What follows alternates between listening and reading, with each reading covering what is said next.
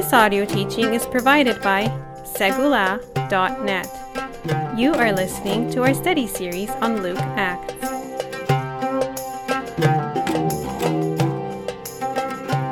Welcome to session 11 on our series on Luke Acts. We're going to be looking at uh, Luke mostly in chapters 14 to 18. Uh, we might jump around a little bit, but um, our focus today is going to be talking about uh, discipleship to Yeshua and the, specifically the cost of discipleship. So, the last two sessions, we've been focusing on the kingdom of God. And I've been arguing that when Yeshua proclaimed the kingdom, he was talking about the messianic era, the final restoration of Israel, and even the defeat of Rome. Uh, and this this is, by the way, what the Jewish people were expecting in those days. Uh, so this was in keeping with Jewish expectations. However, Yeshua's teaching on the kingdom was also radically counterintuitive and at odds with popular Jewish expectations. Uh, we've seen in bits and pieces throughout Luke how Yeshua comes down hard against the zealot type of mentality, right? This idea that we can usher in the kingdom of God through violence, through aggression, and uh, so the Beatitudes, for example, extolling lowliness and humility and even uh, even suffering, as opposed to um, this uh, arrogant sort of attitude. Uh, the, the, the entire Sermon on the Plain or Sermon on the Mount, uh, we see this. You know, Yeshua is teaching against retaliation and and uh, that sort of thing. So he, Yeshua is offering a very uh, a radically different uh, program for how to bring about this kingdom. Right. So even though the content of the kingdom coincided more or less with common Jewish expectations. The means of attaining that kingdom was drastically different in Yeshua's teaching. Yeshua's teaching a very different approach. Um, instead of power, prestige, and military aggression, Yeshua calls his followers to embrace repentance, humility, and even suffering. I want us to turn back quickly to Luke chapter 9 verses 18 to 27. If you have your Bible, why don't you turn there? Um, these verses uh, take place just before the Transfiguration and shortly before uh, Yeshua begins his long final ascent to Jerusalem in in Luke 9:51. Uh, so this this is kind of uh, at the end of one phase of Yeshua's ministry, just before he embarks on this this long trip to Jerusalem that characterizes the majority of the Gospel of Luke. Uh, so if we look at uh, Luke 9, verses 18 to 27, it happened as he was praying alone, the disciples were with him, and he asked them, Who do the crowd say that I am? And they answered, John the Baptist, but others say Elijah, and others that, that one of the prophets of old has risen. Then he said to them, But who do you say that I am? And Peter answered, the Messiah of God. Let's take a quick look at this passage here on the screen. So, and he charged them and commanded them to tell this to no one, saying, The Son of Man must suffer many things and be rejected by the elders and chief priests and scribes and be killed, and on the third day be raised. So, notice what notice what's going on here. First, um, the disciples, specifically Peter, makes a correct identification of who Yeshua is. Yeshua is the Messiah. Peter answers correctly, right? But immediately, Yeshua has to clarify what the role of Messiah is, right? Yeshua has to clarify the role of Messiah entails suffering, rejection, and suffering. I mean, this must have seemed seemed very counterintuitive to Peter, right? He's just identified Yeshua as the Messiah. Well, the Messiah is the king. The Messiah is the one who comes and destroys Rome. He's the one who you know, uh, redeems Israel and ushers in Israel's golden era, and instead Yeshua has to reorient uh, what this expectation entails. It's it's not it's not going to be quite like that. It's going to actually entail suffering. And then it goes on. The uh, more than just this being the role of Messiah, the call is for all who follow Messiah to embrace this same path. If anyone would come after me, let him deny himself, take up his cross daily, and follow me. And it goes on. So the point is that instead of power, prestige, military aggression, Yeshua's calling his followers to follow him, to imitate him in this path of lowliness and suffering. And uh, that's going to be our theme that we're going to focus on today. All right. So to start off, let's go to Luke chapter 14 and look at this parable that Yeshua tells of the banquet. So if someone has uh, their Bible and is willing to read, um, would someone be willing to read this passage? Luke 14, 15 to 24. Okay, I can read it. Sure, that'd be great.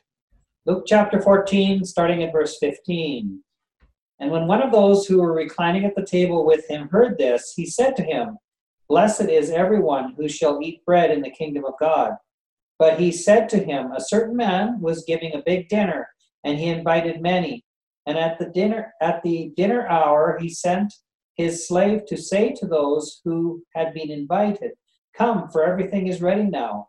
But they all alike began to make excuses. The first one said to him, I have bought a piece of land and I need to go out and look at it. Please consider me excused. And another said, I have bought five yoke of oxen and I'm going to try them out. Please consider me excused. And another one said, I have married a wife, and for that reason I cannot come. And the slave came back and reported this to his master. Then the head of the household became angry and said to his slave, Go out at once into the streets and the lanes of the city, and bring in here the poor and the crippled and the blind and the lame. And the slave said, Master, what you what you commanded has been done, and still there is room. And the master said to the slave, Go out into the highways and along the hedges, and compel them to come in, that my house may be filled. For I tell you, none of those men who were invited shall taste of my dinner. Great, thank you.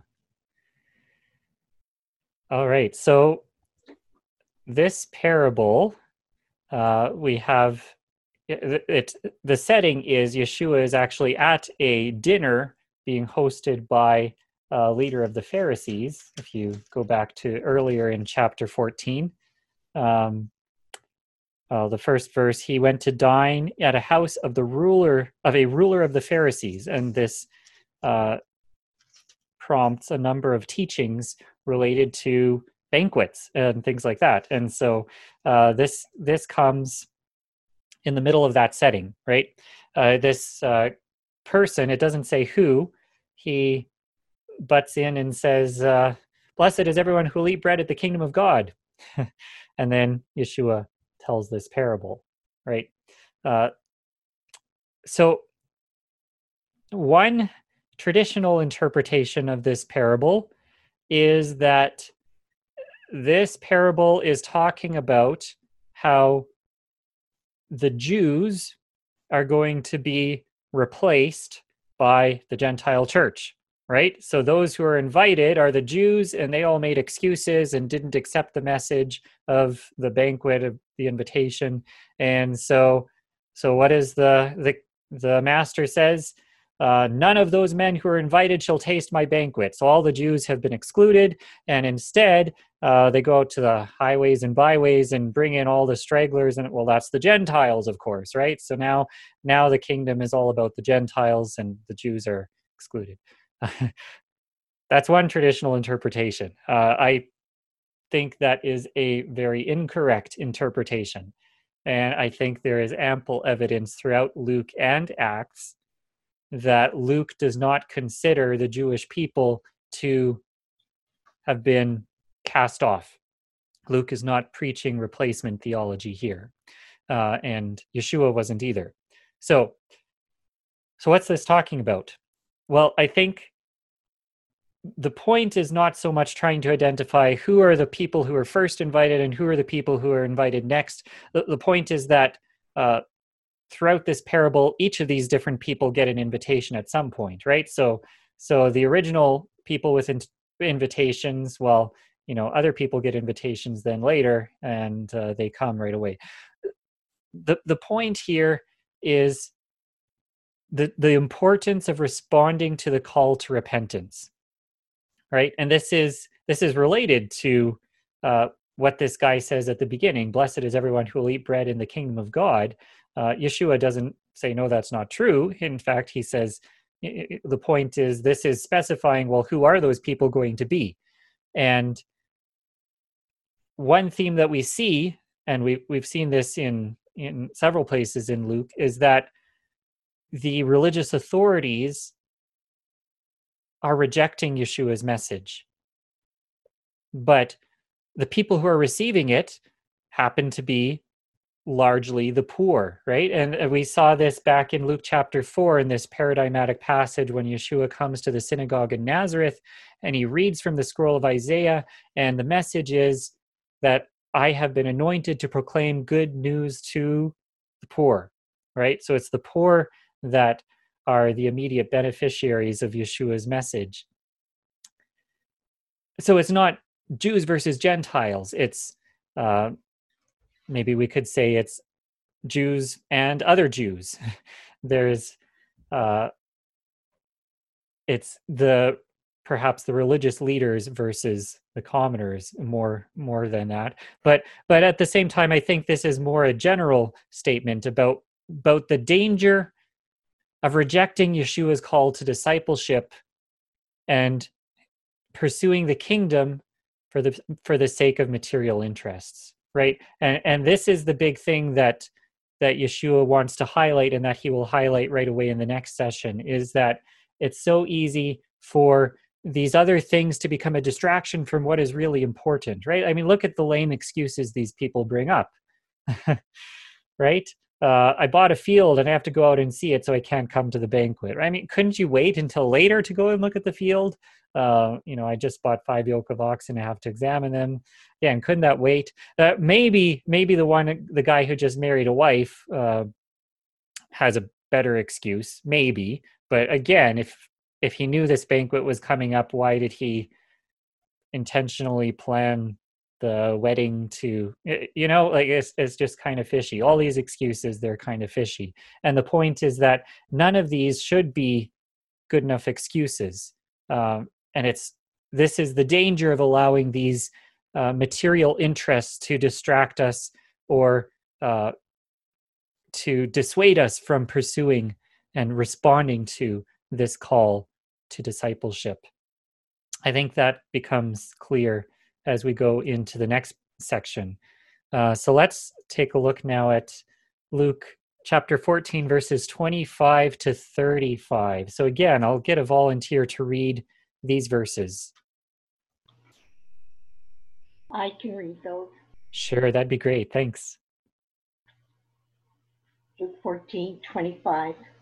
Now great multitudes went with him, and he turned and said to them, If anyone comes to me and does not hate his father and mother, wife and children, brothers and sisters, yes, and his own life also, he cannot be my disciple. And whoever does not bear his cross and come after me cannot be my disciple. For which of you, intending to build a tower, does not sit down first and count the cost, whether he has enough to finish it, lest after he has laid the foundation and is not able to finish, all who see it begin to mock him, saying, This man began to build and was not able to finish. Or, what king, going to make war against another king, does not sit down first and consider whether he is able with 10,000 to meet him who comes against him with 20,000? Or else, while the other is still a great way off, he sends a delegation and ask conditions of peace. So likewise, whoever of you does not forsake all that he has, has cannot be my disciple. Salt is good, but if the salt has lost its flavor, how shall it be seasoned? It is neither fit for the land nor for the dunghill, but men throw it out. He who has ears to hear, let him hear. Great, thank you. All right, so these these verses, um, these are strong words, aren't they? Following Yeshua means renouncing everything and everyone for his sake, right? Um, so if anyone comes to me and does not hate his father and mother, wife and children, brothers and sisters, uh, you know, at, at first glance, that's that seems kind of strange because aren't we supposed to love one another, right? Uh, doesn't the Bible say to love your neighbor, and shouldn't that include your father, mother, wife, and children, etc.?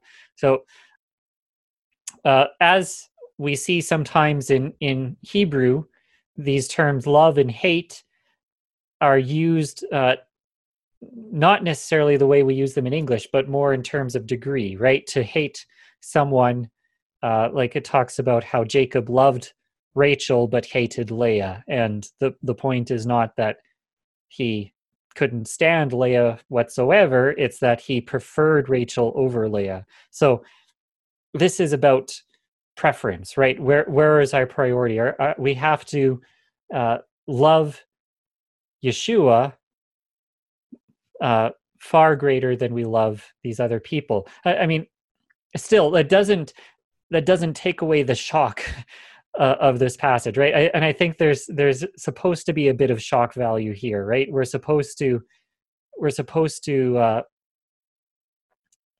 to to read this and be like, wow, this is a a tall order, right?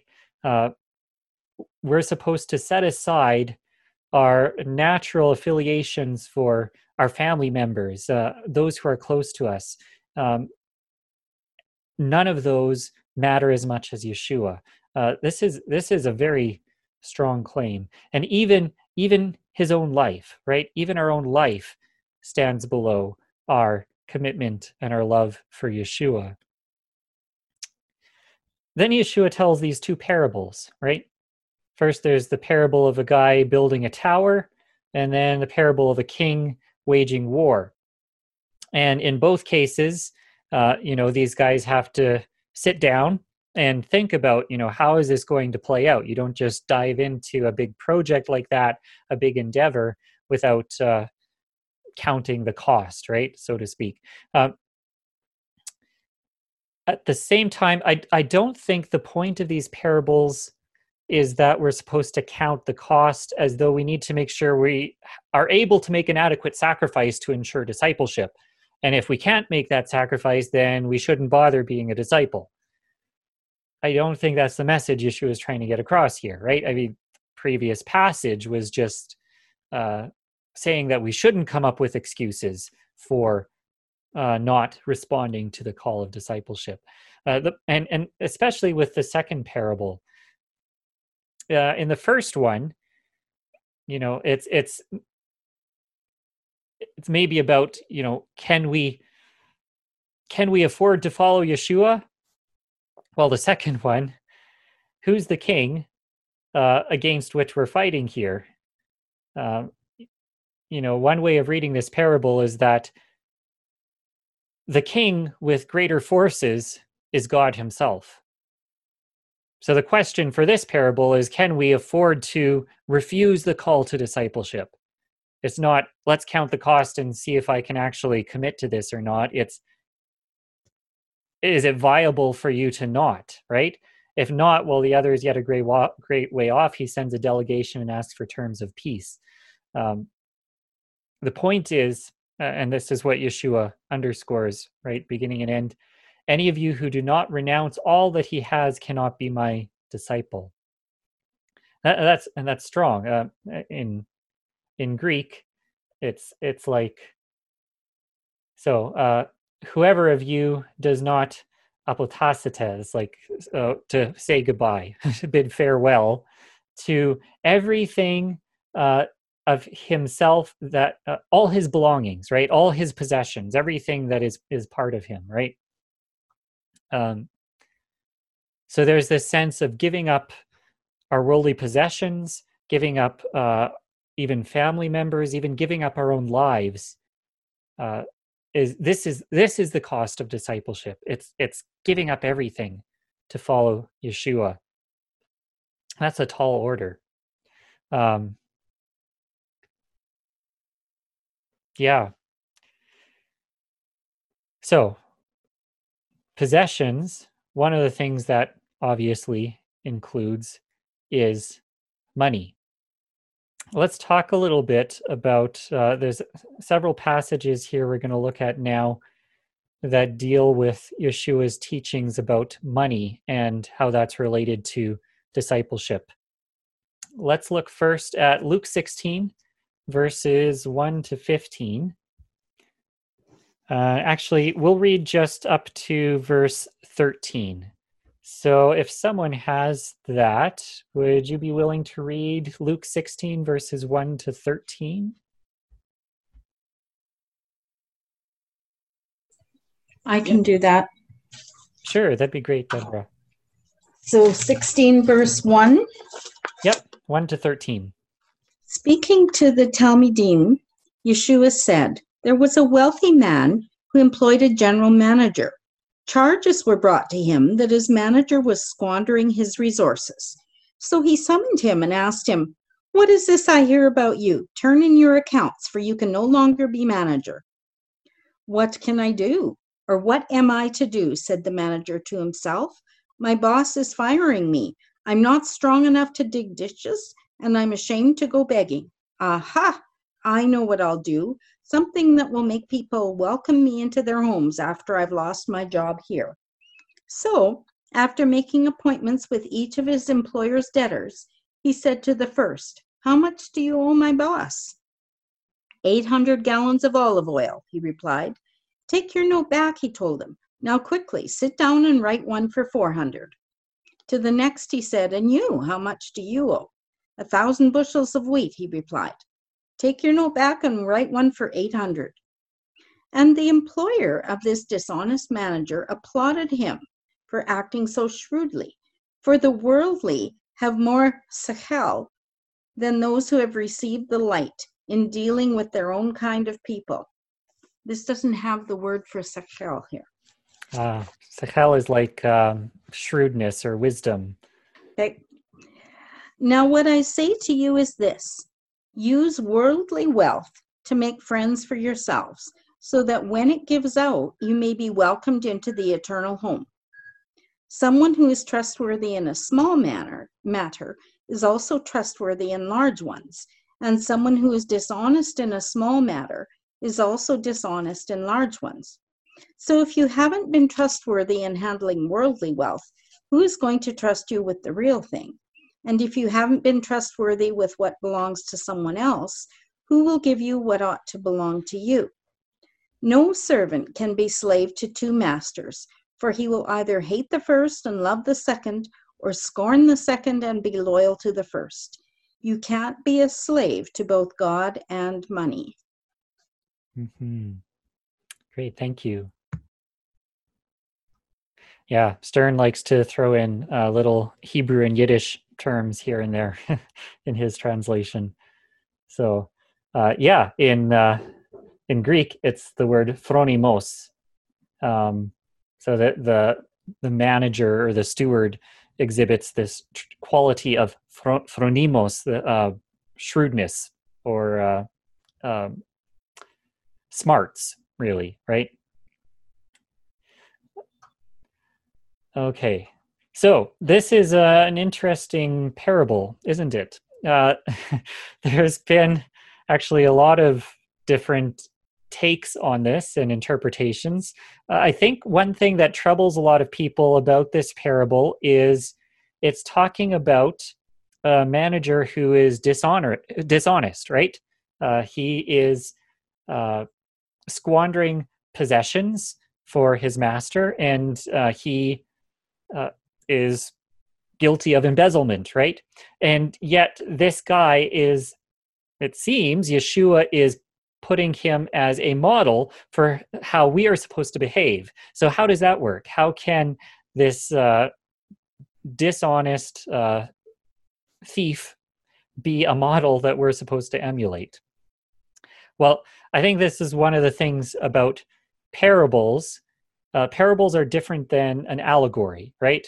Uh, in an allegory, you have uh, an extended uh, an allegory is an extended metaphor, right? So you've got different characters that represent different traits or different people or or whatever it may be, and you can kind of see the different elements in the allegory representing different things and there's there's a stronger correspondence a parable is more like a sermon illustration it's a, a concise story that's meant to get the point across right?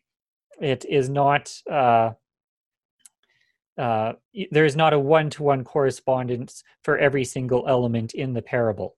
So i'm going to tell you what my take on this parable is. Um, if others have a different take feel free to to jump in in just a moment here.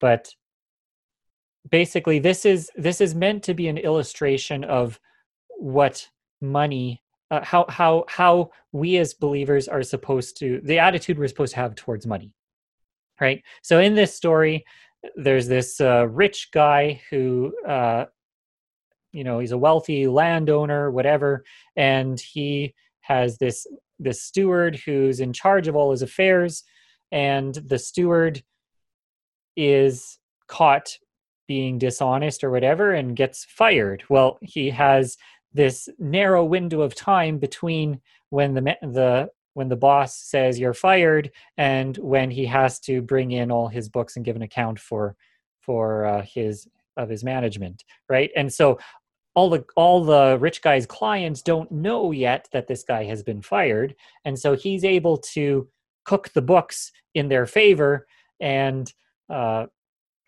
as a as a means of trying to uh, get favor in their eyes so that when he's no longer employed they'll be be nice to him. So this is supposed to be uh, you know kind of like this this brief window of time between when the guy receives the notice that he's fired and when he actually hands in the books that's meant to be a snapshot of our life right? So this guy he's he's responsible for all this money but it's not really his. So he can be really generous with it when he knows that his time is limited. In a sense that's the attitude we sh- we ought to have towards money because we know that our time is limited and we know that the resources that we have are not really ours. God has given them to us right? And so this life is the time that we have to be generous with that. There, there's another parable yeshua tells uh, that's in uh, luke chapter 12 uh, yeshua tells this parable of the guy who uh, this this rich man who he has an abundant crop and he's like oh no what am i going to do with all this? I know i'm going to tear down my barns and build bigger ones. And then uh, god says to him you fool you know this this night your life is going to be taken from you and then who will get all your riches? The point is you can't take it with you right? You can't act as though this is all yours and it's like permanently yours somehow because you know the day's going to come when you're going to die and you have to give it all up to the next guy. And so the point of this parable is that since you can't take it with you you might as well be generous with it. That's you know this is this is the opportunity that we have to use this wealth that doesn't belong to us and be generous with it for for good deeds for charity for giving to those who are poor and those who are in need.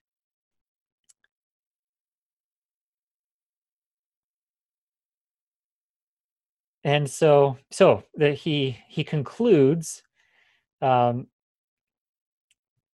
the sons of this world are more shrewd in dealing with their own generation than the sons of light right so so this guy i mean this guy is not a nice uh, uh an ethical man right in the story the, this this steward this this manager. He's not he's not an ethical man. But even even these th- this uh, son of the world is has a better sense of the the need for using money to ensure a, a future, right?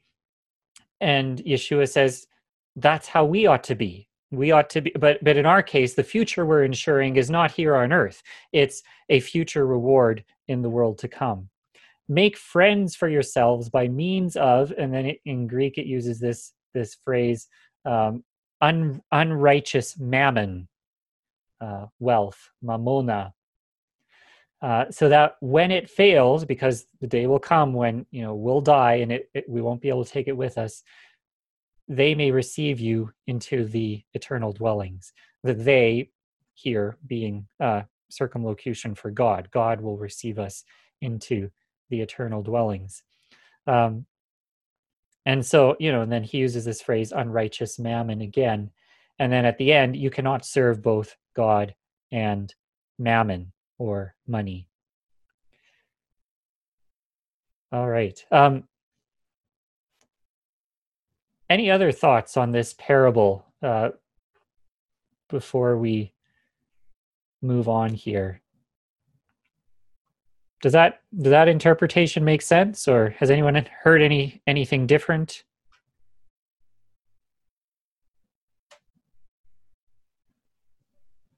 That sounds good to me, Ben. I think I think you've got a good a good take on that. I was I was just thinking that um, you know you said earlier about um, Yeshua using the word, you know, hate in, in the earlier passage and, and um, explaining that, you know, it, it isn't quite that, but, but it, at the same time, there is some shock value.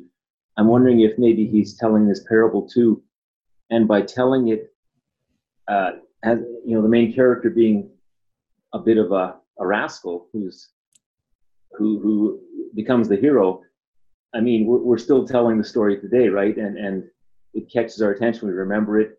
So maybe that's one of the reasons that's that's the hero of the story.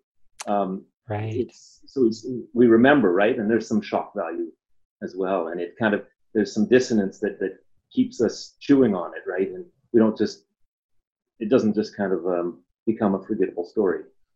Right. That's a good point. Yeah, and it, it kind of uh, it's. I think the conclusion is a bit of a, a kal v'chomer argument, right? From yeah. a lesser to the greater, right? If if uh, a dishonest scoundrel kind of person is able to uh, have a shrewd attitudes toward attitude towards money, uh, how much more so ought those who are righteous have a proper attitude towards money and the way it relates to the world to come. Right like the unrighteous judge finally right. granting justice to the uh, to the widow, right? Yeah. How yeah. much more will our yeah. So he does that. Yeah. he Yeah, that's right. Exactly. I hadn't heard it explained that way before, so I appreciated that because I've always thought like, how come?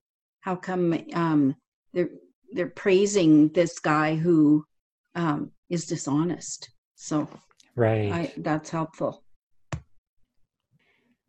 All right. Yeah. So the bottom line of the parable is that our our stance towards money in this life ought to be rather open-handed, right? It, it's not uh, it's not something that belongs to us. It's it's something that we're just stewards of, right? And and Yeshua says, uh, if you have not been faithful in in unrighteous wealth, who will entrust you with true riches? Or if you have not been faithful in that which is another's, who will give you that which is your own? So in this life, everything we have, we're just stewards of, right? We're, none of it truly belongs to us. And the proof of that is when we die, we don't take it with us. But what is it what does it mean that which is your own this is talking about reward in the world to come right how, how why would God grant us a reward in the world to come if we were unable to be good stewards of what he gave us here on earth? So, yeah.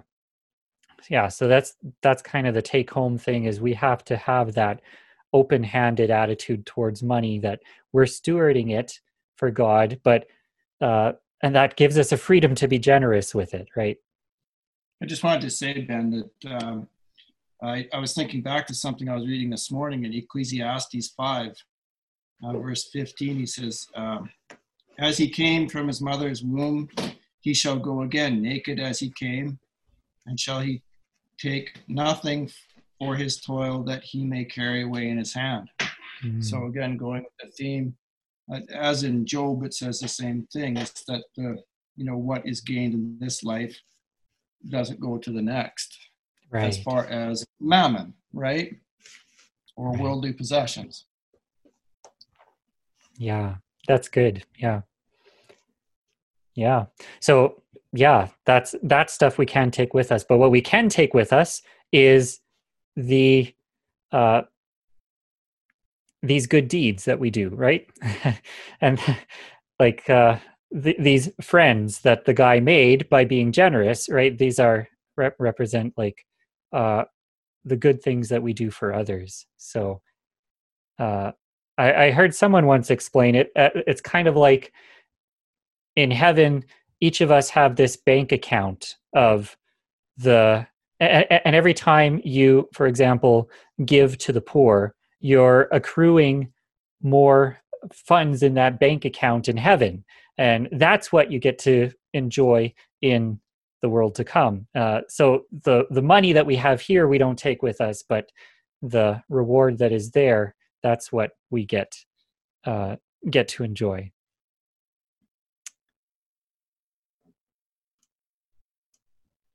All right. So i want to jump ahead a little bit uh, because while we're on the topic of money there's a couple other passages that i think are good to good to touch on together. So let's jump forward to Luke chapter 18. And we're going to look at this story of the, the rich ruler. So if I could get someone to read again, uh, let's uh, do. Oh, sorry. Just volunteering to read. Sure, that'd be perfect. So, yeah, if you want to read uh, verses 18 to 30 of Luke chapter 18. And a ruler asked him, Good teacher, what must I do to inherit eternal life? And Yeshua said to him, Why do you call me good? No one is good except God alone. You know the commandments do not commit adultery, do not murder, do not steal do not bear false witness. Honor your father and mother. And he said, All these things I have kept from my youth. When Yeshua heard this, he said to him, One thing you still lack sell all that you have and distribute to the poor, and you will have treasure in heaven. And come, follow me. But when he heard these things, he became very sad for he was extremely rich. Yeshua, seeing that he had become sad, said, How difficult it is for those who have wealth to enter the kingdom of God. For it is easier for a camel to go through the eye of a needle than for a rich person to enter the kingdom of God. Those who heard it said, Then who can be saved? But he said, What is impossible with men is possible with God. And Peter said, See, we have left our homes and followed you. And he said to them, Truly, I say to you, there is no one who has left house or wife or brothers or parents or children for the sake of the kingdom of God who will not receive many times more in this time and in the age to come eternal life. Great, thank you. All right. So, um, this is another one of those hard hitting kinds of passages. Uh, has anyone ever felt uh, um, it, is there something unsettling about what Yeshua says here? You know, it's uh, it it kind of begs the question is it necessary for followers of Yeshua to actually sell everything and give the money to the poor in order to be a follower of Yeshua? It's uh this is one of those passages that can kind of make you feel guilty sometimes maybe. Uh, I want to I want to just step back for a second. We'll come back to look at this passage more specifically, but first, just a quick snapshot of some of the different things that Yeshua says about money in the Gospel of Luke.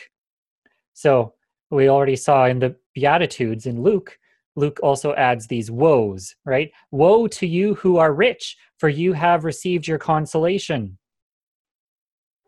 Luke 12, oh, take care and be on your guard against all greed. This word in Greek is pleonexia. Uh, literally, it means um, like wanting more. Uh, for one's life does not consist in the abundance of his possessions. And then right after that, Yeshua tells that parable about the rich fool who wanted to build the bigger barns. And then he, uh, Yeshua denounces him as the one who lays up treasure for himself and is not rich toward God. Then we have this saying from Luke 12, 32 to 34.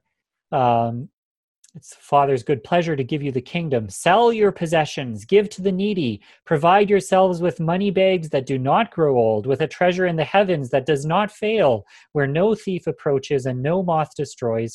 For where your treasure is, there will your heart be also. And then Luke 14, the verse we saw before any one of you who does not renounce all his possessions cannot be my disciple. You cannot serve both God and mammon, and how difficult it is for those who have wealth to enter the kingdom of God. So, the, these are some uh, hard hitting verses. And it raises the question is it possible? Is it possible to be wealthy and follow Yeshua? I think the obvious answer is yes. If not, all of us here tonight would be in big trouble. Uh, any middle class person in North America is incredibly wealthy compared to the vast majority of people in Yeshua's days and the vast majority of people not only on earth today but throughout human history. I mean the standard of living we have today in North America is is uh, incredible. So we are among the very wealthy of the world and that's not something to be proud or ashamed of it's it's it's a fact it's a that's a where god has placed us. Uh, also if you uh, this was a passage we skipped over but if you look at luke 8 verses 1 to 3 it describes these these uh, several wealthy women who followed yeshua and supported him out of their means. Uh, it was thanks to their wealth that Yeshua was able to do his ministry uninhibited. Uh, I think most people don't realize that Yeshua lived off of support from uh, wealthy patrons. Uh, uh in this case, it was these women that Luke highlights as being uh, his supporters. So I don't think we can take what Yeshua says to the rich man as a blanket commandment that we all are supposed to follow literally, that we're all supposed to literally sell our houses and all our belongings, give everything to the poor, uh, and th- and then what, right? Like, how would that work practically speaking? In context, I think Yeshua is trying to teach the man about what it means to love God. Uh, let's look at a couple passages that are related to this. So, uh, this question, Yeshua is asked this question by the ruler in, in verse 18. Ruler asked him, Good teacher, what must I do to inherit eternal life? This is not the first time Yeshua has been asked this question in the Gospel of Luke.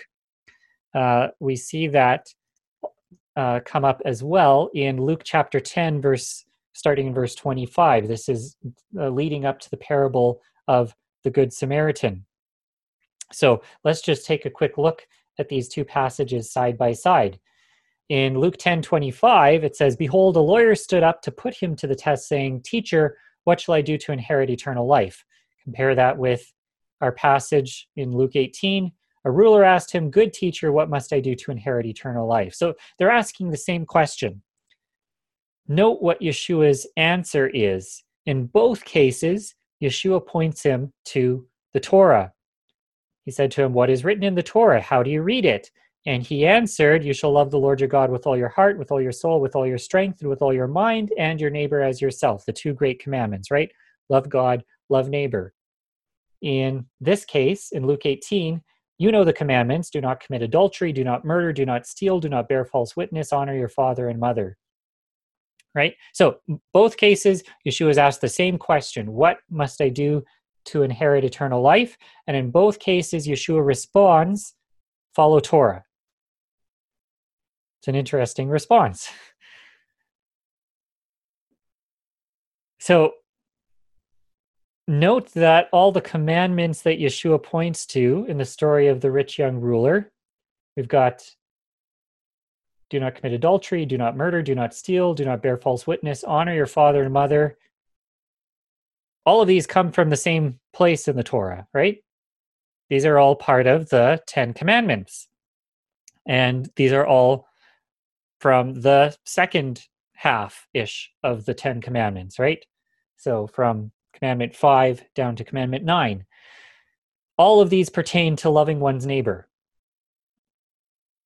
right? And then uh, the guy says, All these I kept from my youth. And then Yeshua says, One thing you still lack. And he goes on to tell him about selling to the poor. I want to suggest that what Yeshua says he lacks is not how to love your neighbor. According to the ruler, he's kept all those commandments fine. He, he has no problem with loving his neighbor. But Yeshua recognizes there's something about loving God that he's missed. So it's interesting when you compare these two passages, both of them center around these two commandments loving God and loving his neighbor, loving one's neighbor, right? The passage about the lawyer Yeshua goes on to expound on what it means to love one's neighbor. That's when he tells the parable of the Good Samaritan. In this passage with the rich, rich young ruler, he goes on to expound on what it means to uh, love God. Right? So here he expounds on the second commandment, here he expounds on the first commandment of these two great commandments and Yeshua says that this this one thing, one thing is lacking, right? Um, one thing you still lack, and uh, some have suggested that this is an allusion to the Shema. Hear, O Israel, the Lord our God, the Lord is one, and what immediately follows: love the Lord your God with all your heart, soul, and might. So, in other words, that one thing that this guy lacks is the commandment to love God. He is he's deficient in what it means to love God. If you go back to uh, Luke chapter 10, where we've got this story of the the Good Samaritan, immediately after the story of the Good Samaritan is the story of Mary and Martha. Now, do I have that here? let me let me pull that up. Um, so in Luke 10, 38 to 42, this is right after right after the Good Samaritan.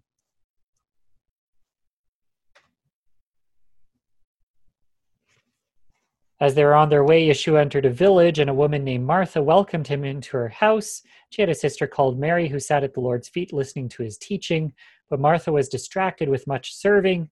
Um, and you know she went up to him and says lord don't you care that my sister has left me to serve alone tell her to help me but the lord answered martha martha you are anxious and troubled about many things but one thing is necessary that's almost exactly what yeshua says to the rich young man the rich young ruler right one thing is lacking mary has chosen the good portion which will not be taken from her so it's it's i think it's significant that this passage comes right after the lawyer has has said the two great commandments are love God and love your neighbor.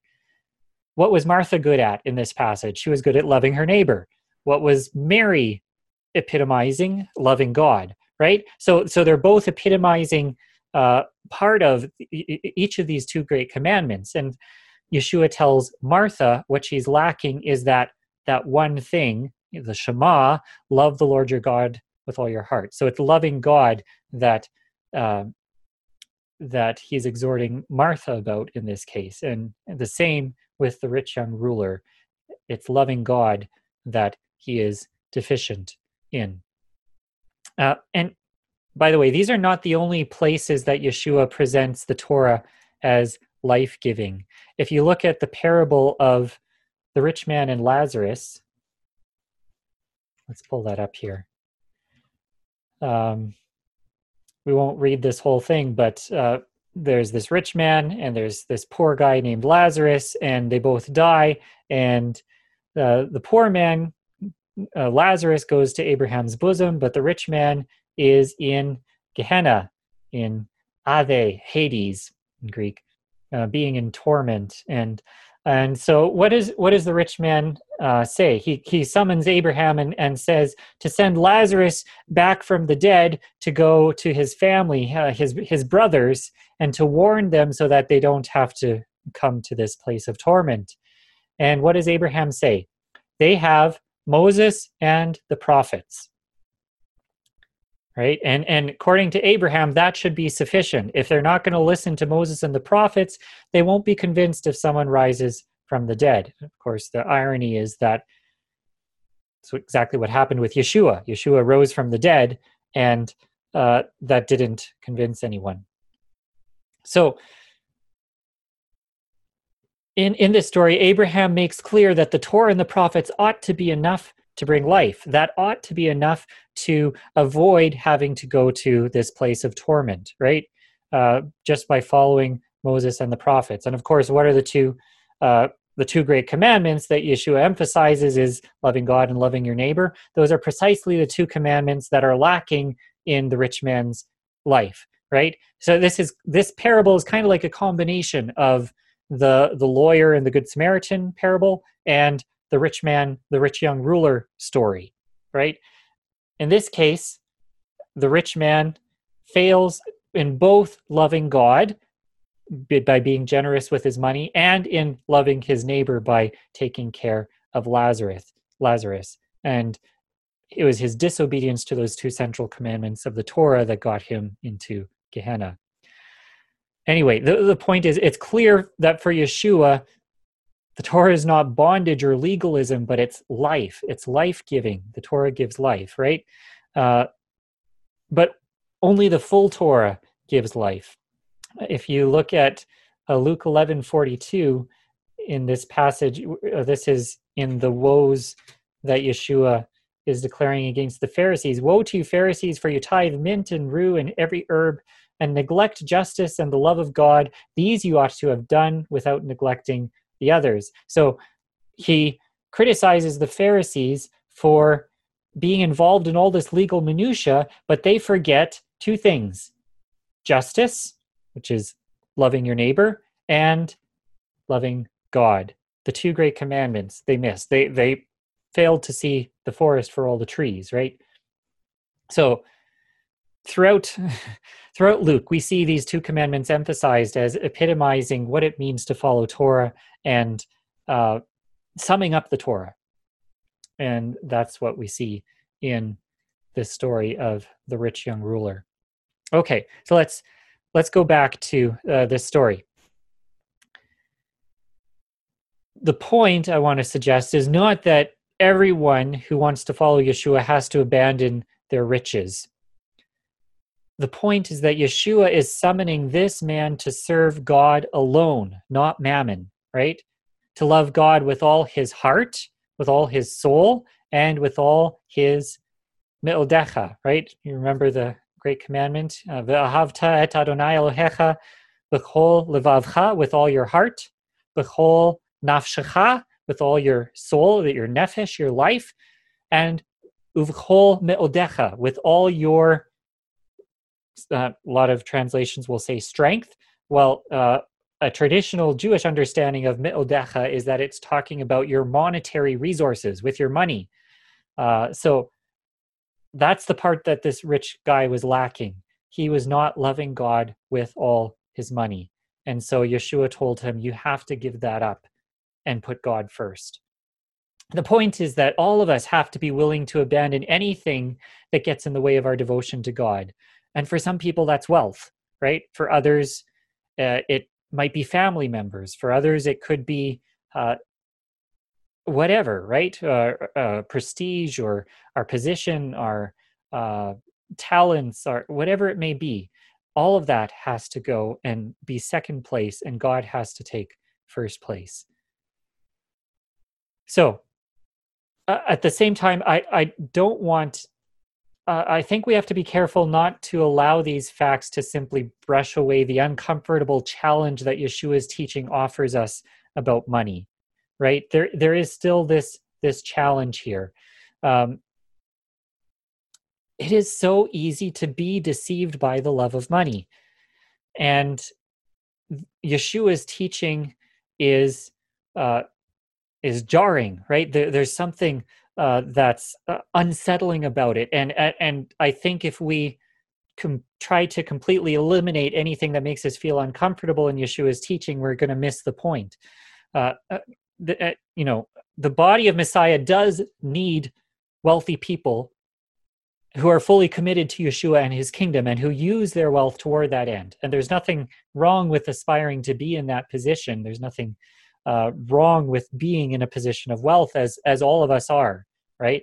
Um, but it's also a dangerous position.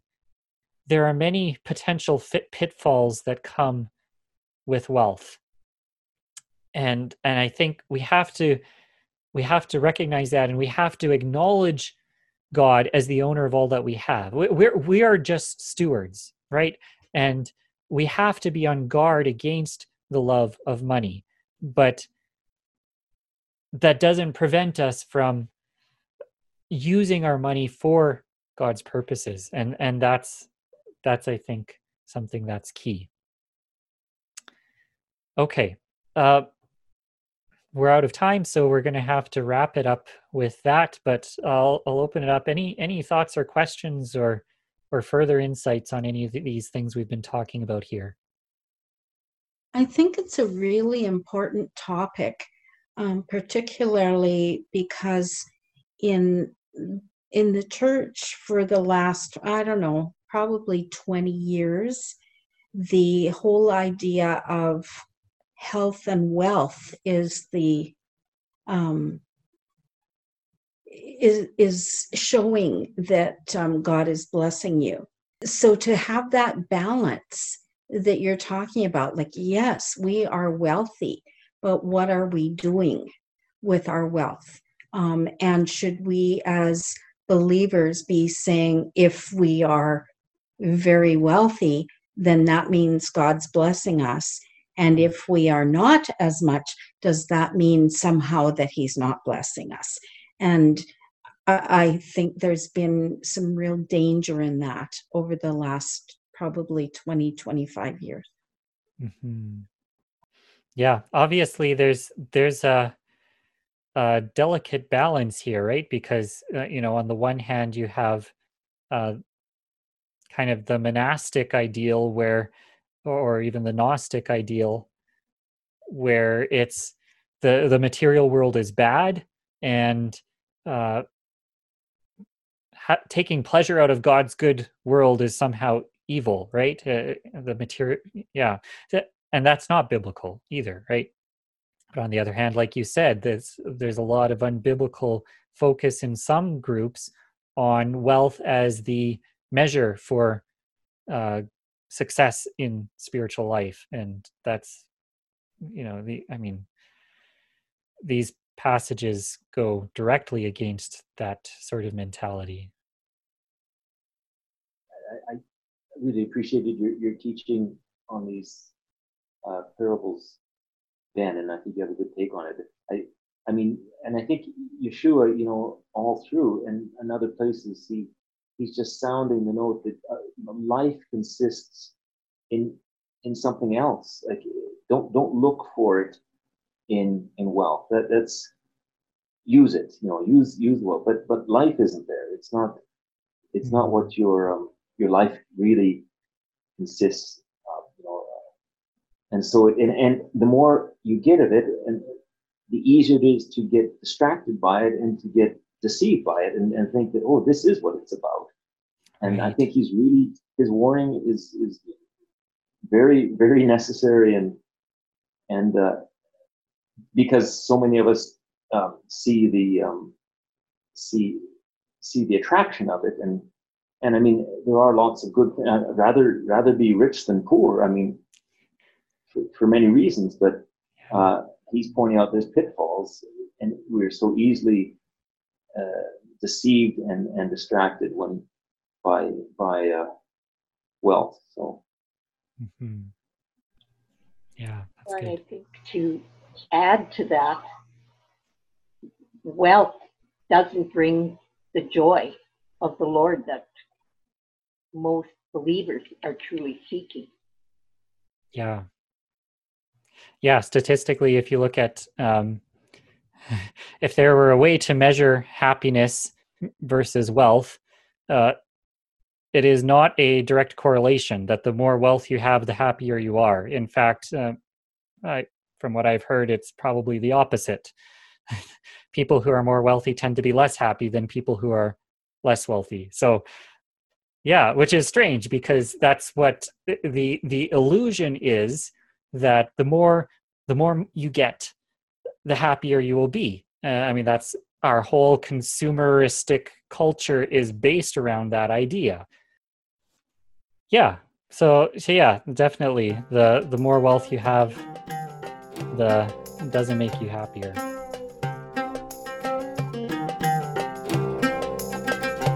Thanks for listening to this audio teaching.